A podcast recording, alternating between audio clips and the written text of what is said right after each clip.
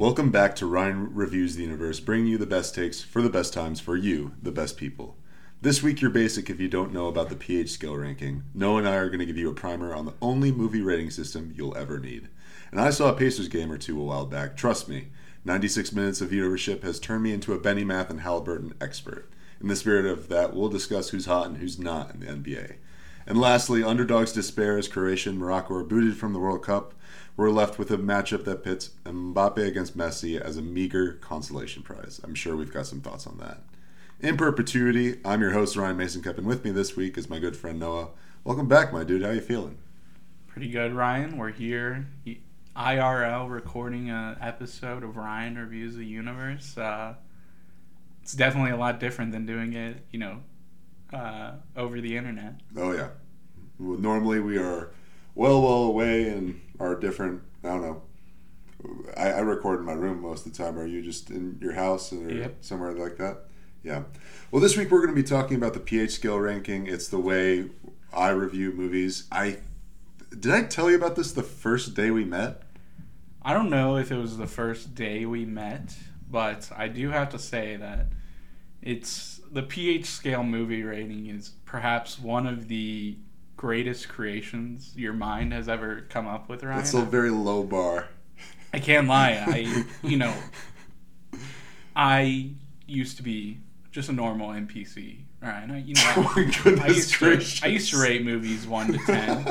I used to rate movies one to ten like an NPC, and then, you know, you introduced me to the negative seven to seven scale. You introduced many of our other friends, and you know, I've passed the scale on to other people, and I think it's like it, a virus. It almost it makes more sense than any other scale, and I think once everyone hears it, they'll also agree with it. You're making me blush, but let's get into it. So the first rule is that the scale is from negative seven to seven, where zero is the worst rating.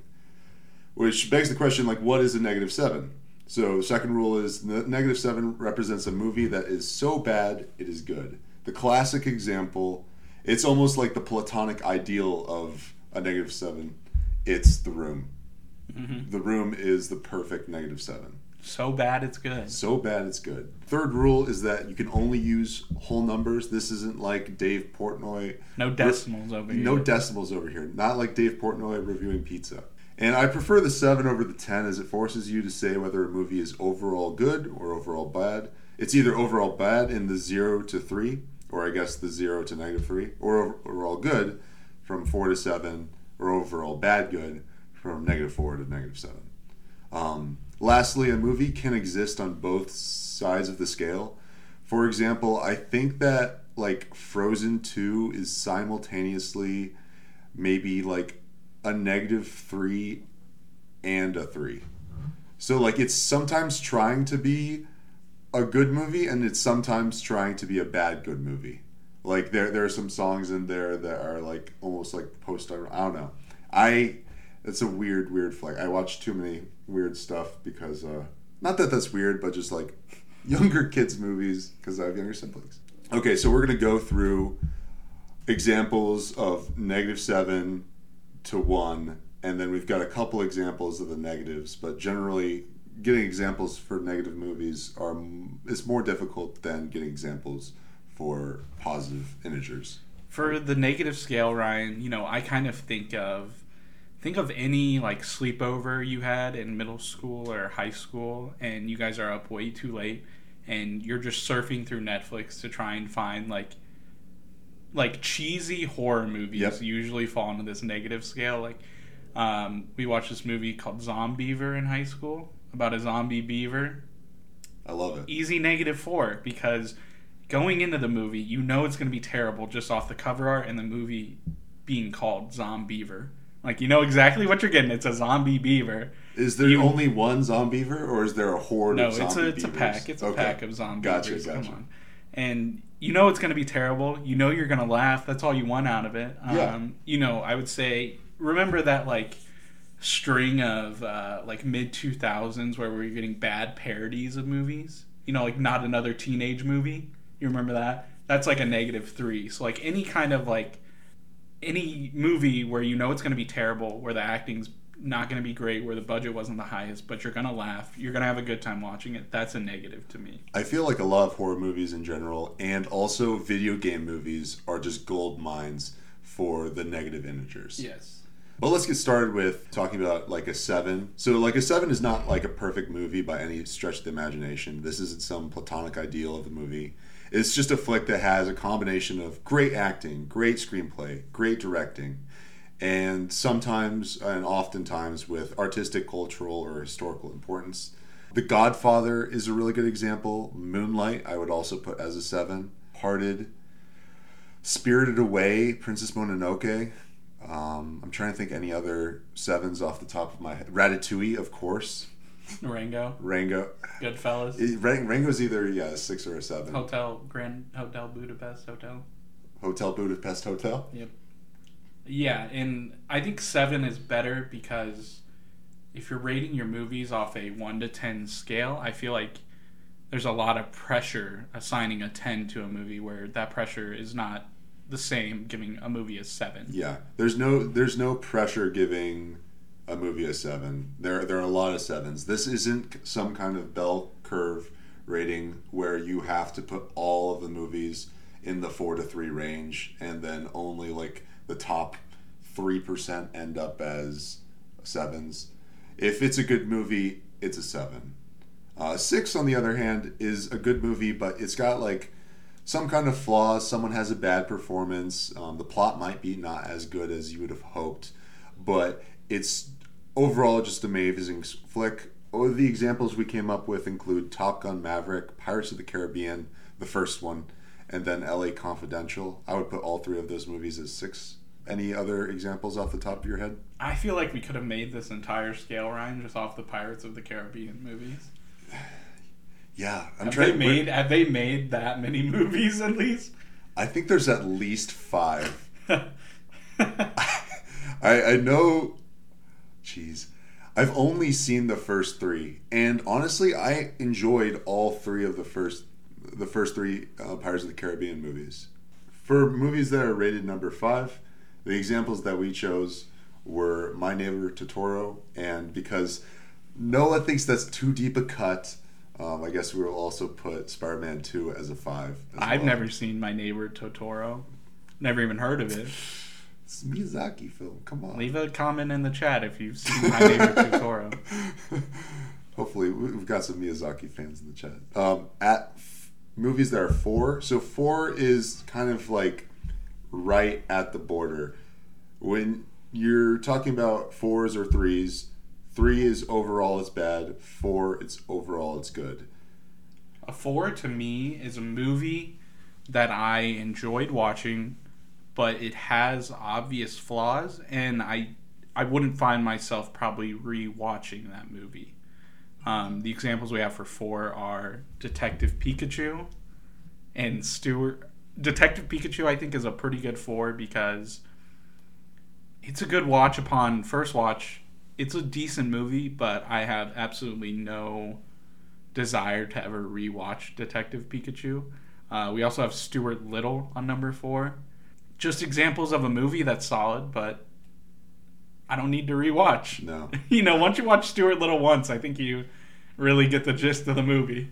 And I think James Cameron's first Avatar is also a four because while it is significant from a technological standpoint, when we're talking about CGI and just the artistic vision of that movie, the plot is very cookie cutter. I don't remember any of the characters' names except for Jake Sully because that's just a meme. Therefore, negative four. I mean, no, not negative four. Four. I mean, Honestly, I, actually- think I think I would have Avatar in my negatives over the positive. I think Avatar just for the CGI and how, you know, revolutionary it was for the time is insane. Yeah. But the plot, the acting, it's all dog shit. Like you should if a movie is a negative 4, you probably should see it. But I'm just laughing at Avatar the entire time. Um, you know, after the initial wave of you being um, like you you know you admiring the CGI in the movie for the time that it came out. Um, our example for a three is Kong Skull Island. I kind of enjoyed this movie, but it was kind, it was all over there with the plot. None of the human characters were likable, for the with the exception of John C. Reilly, and he would maybe only got seven, ten minutes of screen time. Kong Skull Island, I'll put it as a three. Yeah, and that's a movie where they're trying to make a good movie. Yeah. Like they're trying to make a blockbuster A f- type film. When you just look at the cast, you know, Brie Larson, Samuel L. Jackson, Tom Hiddleston, John Goodman, John C. Reilly, like their aim, their goal here is to make a movie that people will really like, and you know, there's obvious flaws in the movie, so I do think a three is pretty accurate for that. And um, would you say the distinction, Ryan, between three and four is like, you know, four is a movie that I would probably seek out to watch if someone told me it was a four, whereas a three, like, you know, if Kong Skull Island is playing on TNT one weekend, I might turn it on to TNT and start watching it. But I don't know if I'd ever like be picking out to watch a movie and I'm like, ooh, Kong Skull Island. See, I don't think I would seek out a four or a three.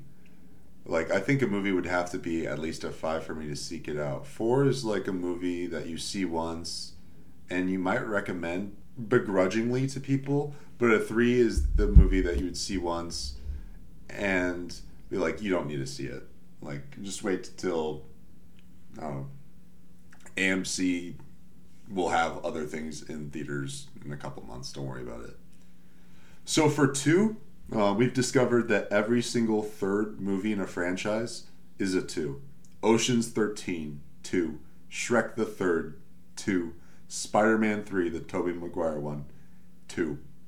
Every third in a trilogy is just a two. It's just the facts of life. Yeah, I, I, you know, were sitting here trying to come up with twos, and Ryan and I at the same exact time. He comes up with Shrek three. I come up with Spider Man three.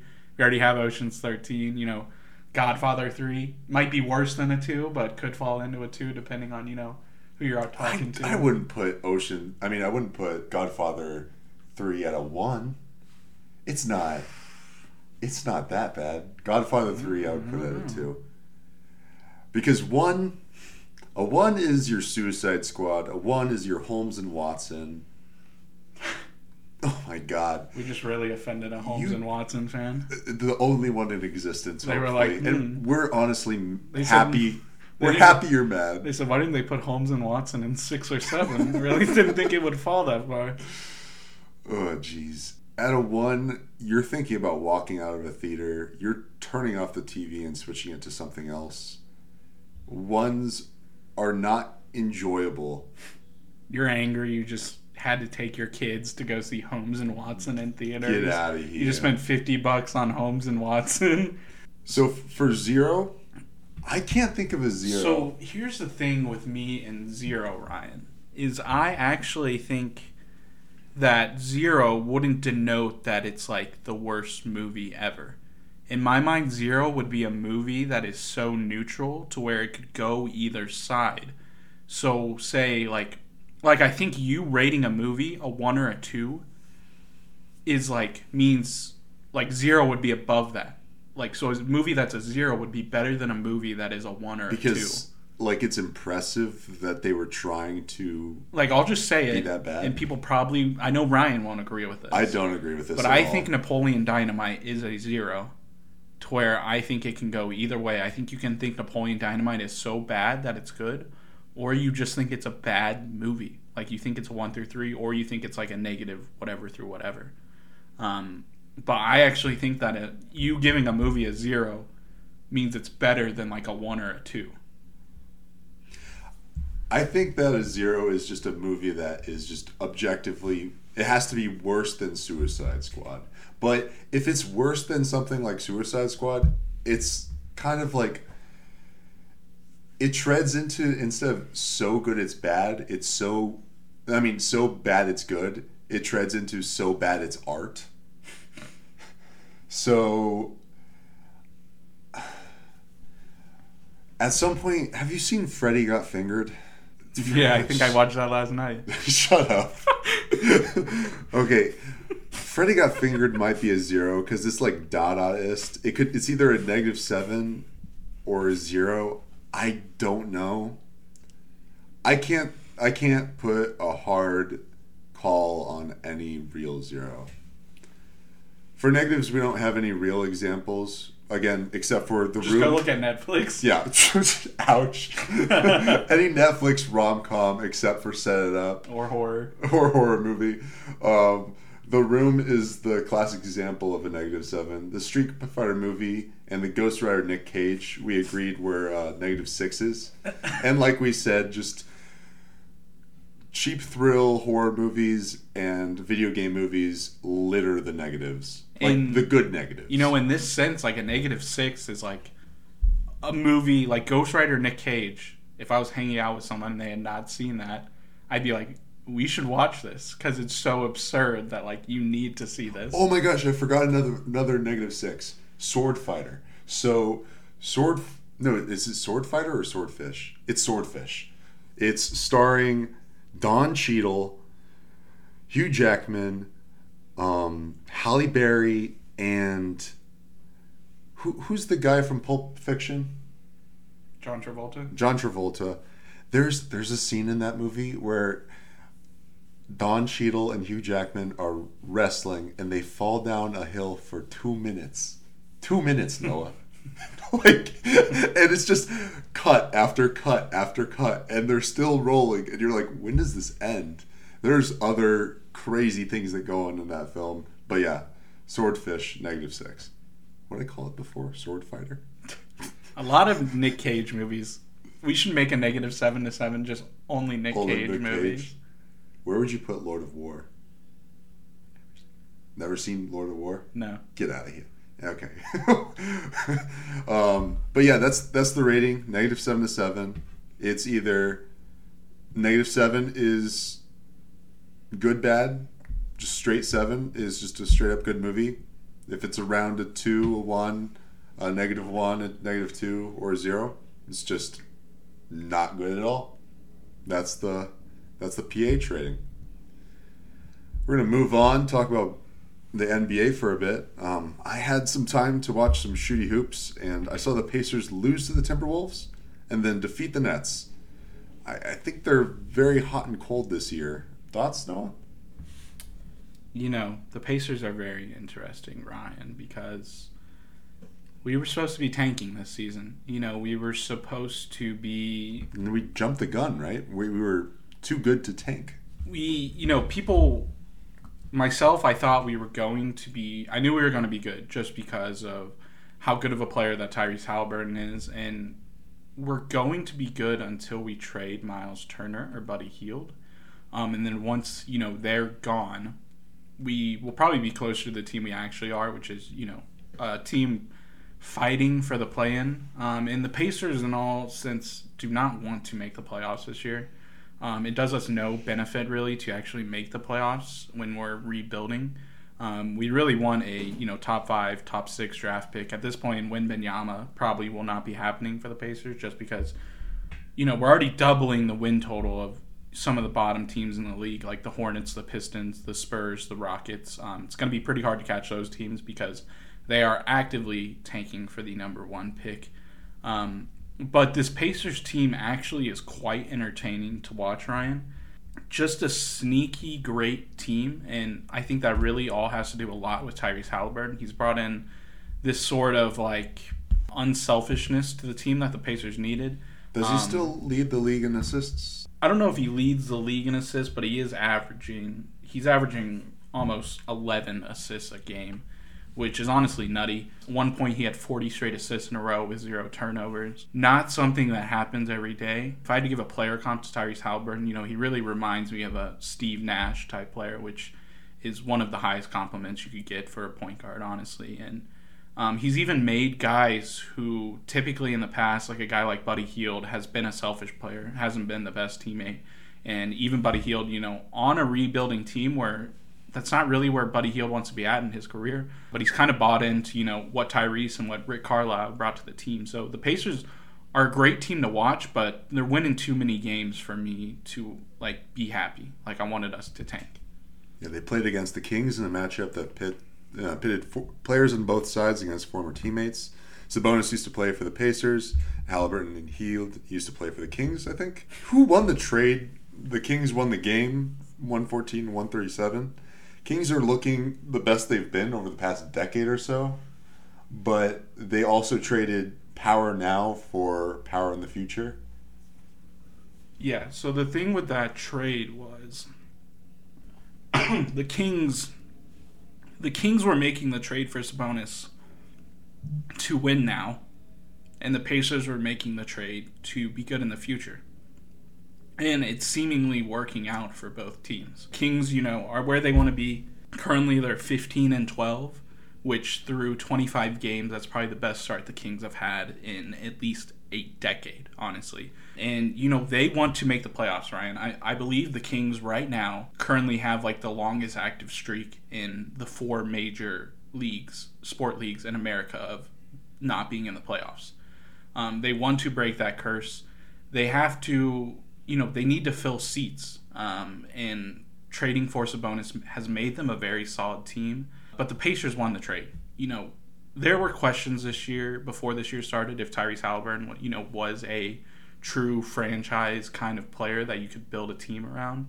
And I think those questions have been absolutely stomped into the ground. Tyrese Halliburton is a bona fide all star in this league, probably going to start in the all star game. So the Pacers win the trade, but honestly, both teams probably get a B plus here for me because the Kings made the trade with a purpose and it's working out. So win win scenario. To my uninformed eyes, Boston have to be the favorites to win all this year. You've got Jayson Tatum averaging 31, 8, and 4. Jaylen Brown not far behind him, and four other guys on the roster averaging at least 10 points per game Al Horford, Marcus Smart, Malcolm Brogdon, and Derrick White. Thoughts on the Celtics? I think most people knew the Celtics were going to be good this season. The you know whole Ime Udoka situation that happened earlier in the summer, I didn't really think was going to have an impact because you know the Celtics are just bigger than a coach at this point, and the Celtics were actually one of my favorite over under win total bets before the season started because I think people forget that pre All Star break last season, the Celtics were absolutely dreadful.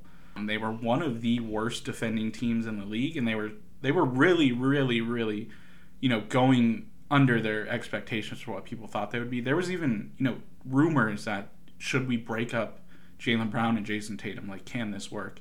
And then, you know, post All Star break last season, they really turned the defense on. Basically, ended up having the best defense in the league for the entire second half of the season and most of the playoffs. And they're really just picking right up where they left off last season. Um, the defense is good, but not even to the level where they're they were at last year, and they're 22 and seven with basically an average defense.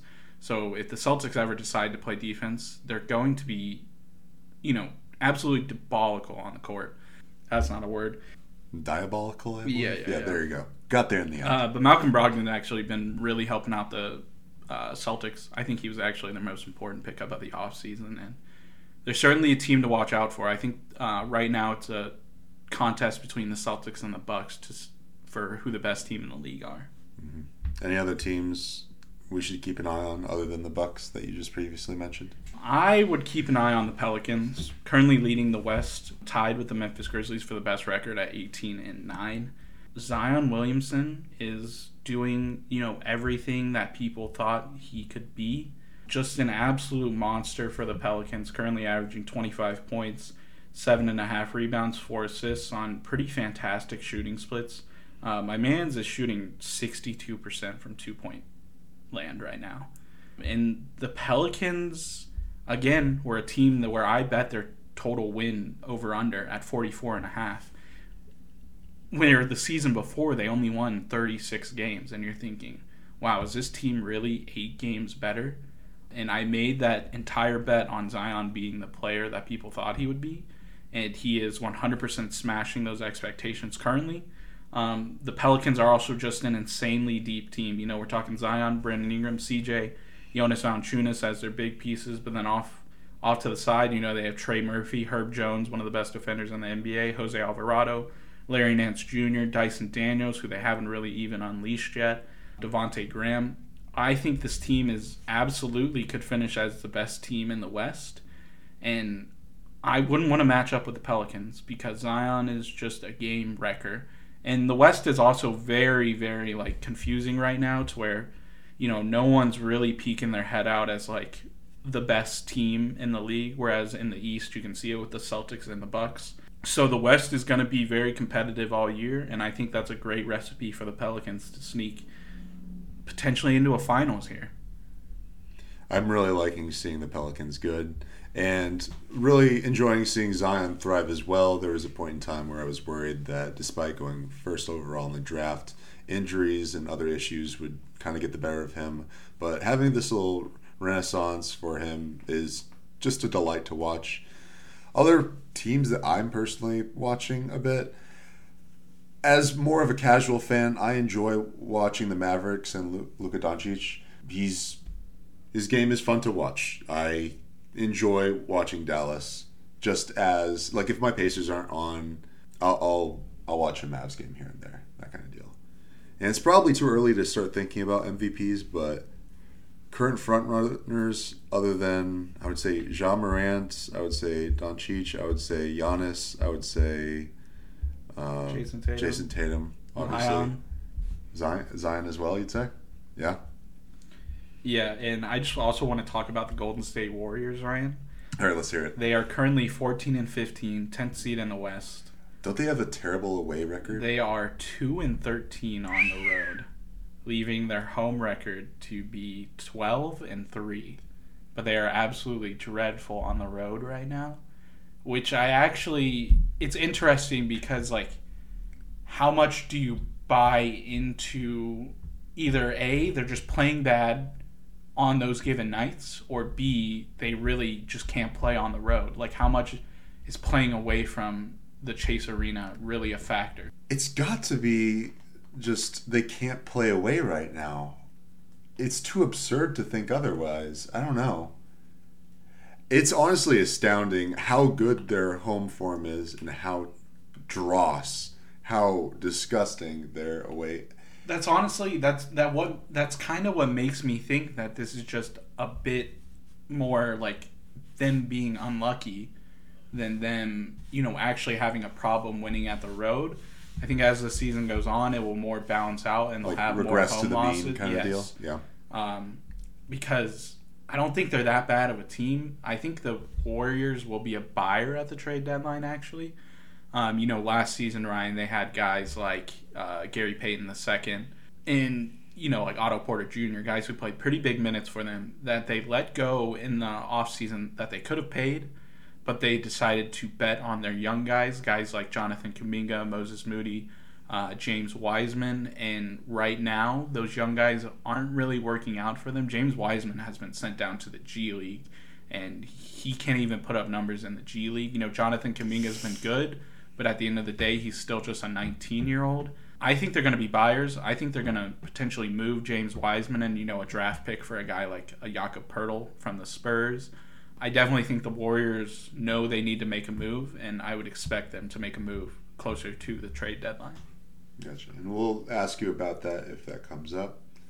Lastly, we've got some World Cup stuff. Um, good job on our soccer correspondent Jacob. He went seven for eight in the round of 16 matchups. I went, I think I went five for eight. So I had, I, I had to pick Japan. I had to pick Switzerland. You know. You gotta, you know, they were the feel good teams. They were the feel good teams, exactly. Alas, we watched Morocco and Croatia lose, and now we've got a PSG versus PSG final. Two of their superstars have made it. Who are you picking? This is tough. This is tough because okay. Let's. I'll tell you who my heart wants, and I'll tell you who my brain wants because they're two separate teams. And I think it's the same for you, right? Yeah, I mean, my heart wants Messi to win the World Cup. Absolutely. It's as simple as that.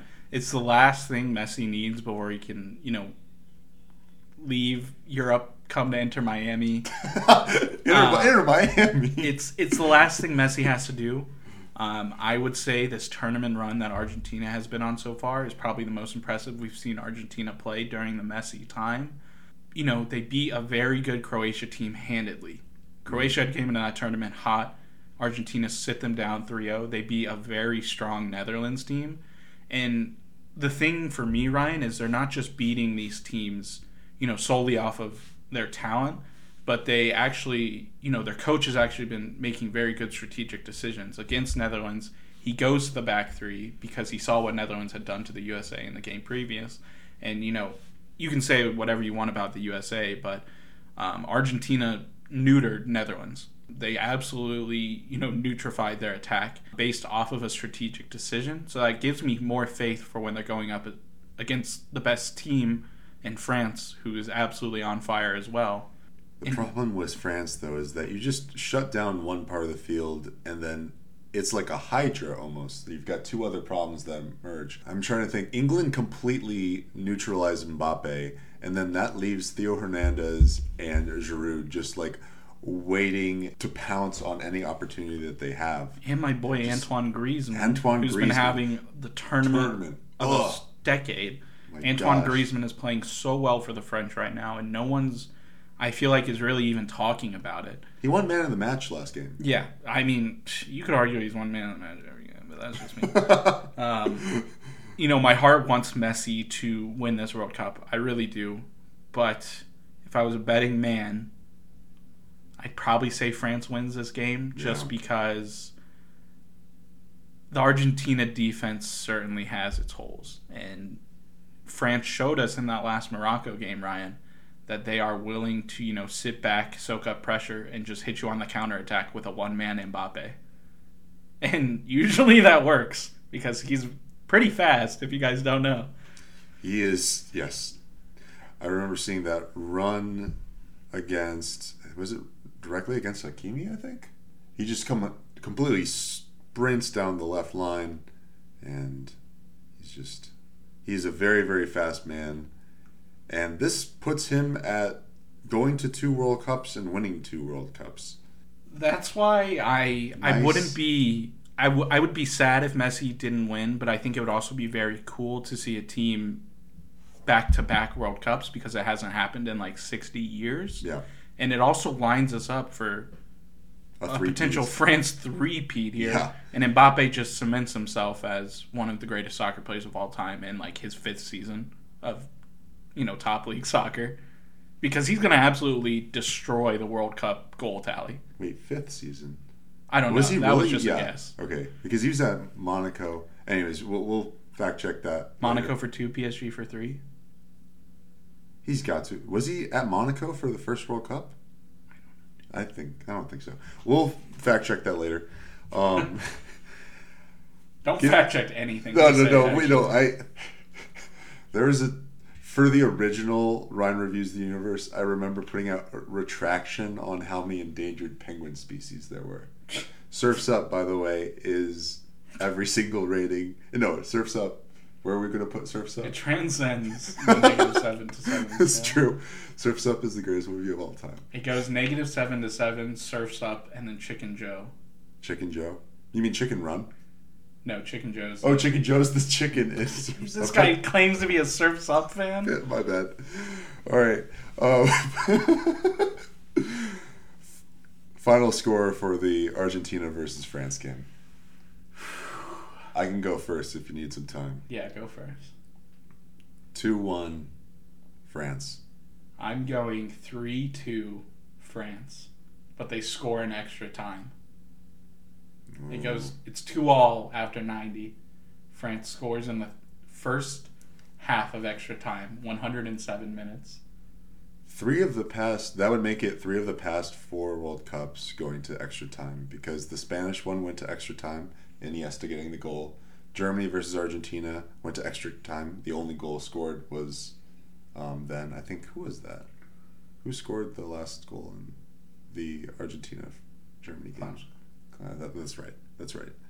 It's just finals, except for the last one, which it was a bit of a goal fest at four to two. Most of the time, they're not. People they play more reserved. They do play they're more scared reserved. because yep. they rightfully should be. Yeah, this is true. This is true. Like if I was an Argentina player, that's not Messi, I would be shitting my pants right now, because how can you not? You have to imagine like a guy like Julian Alvarez.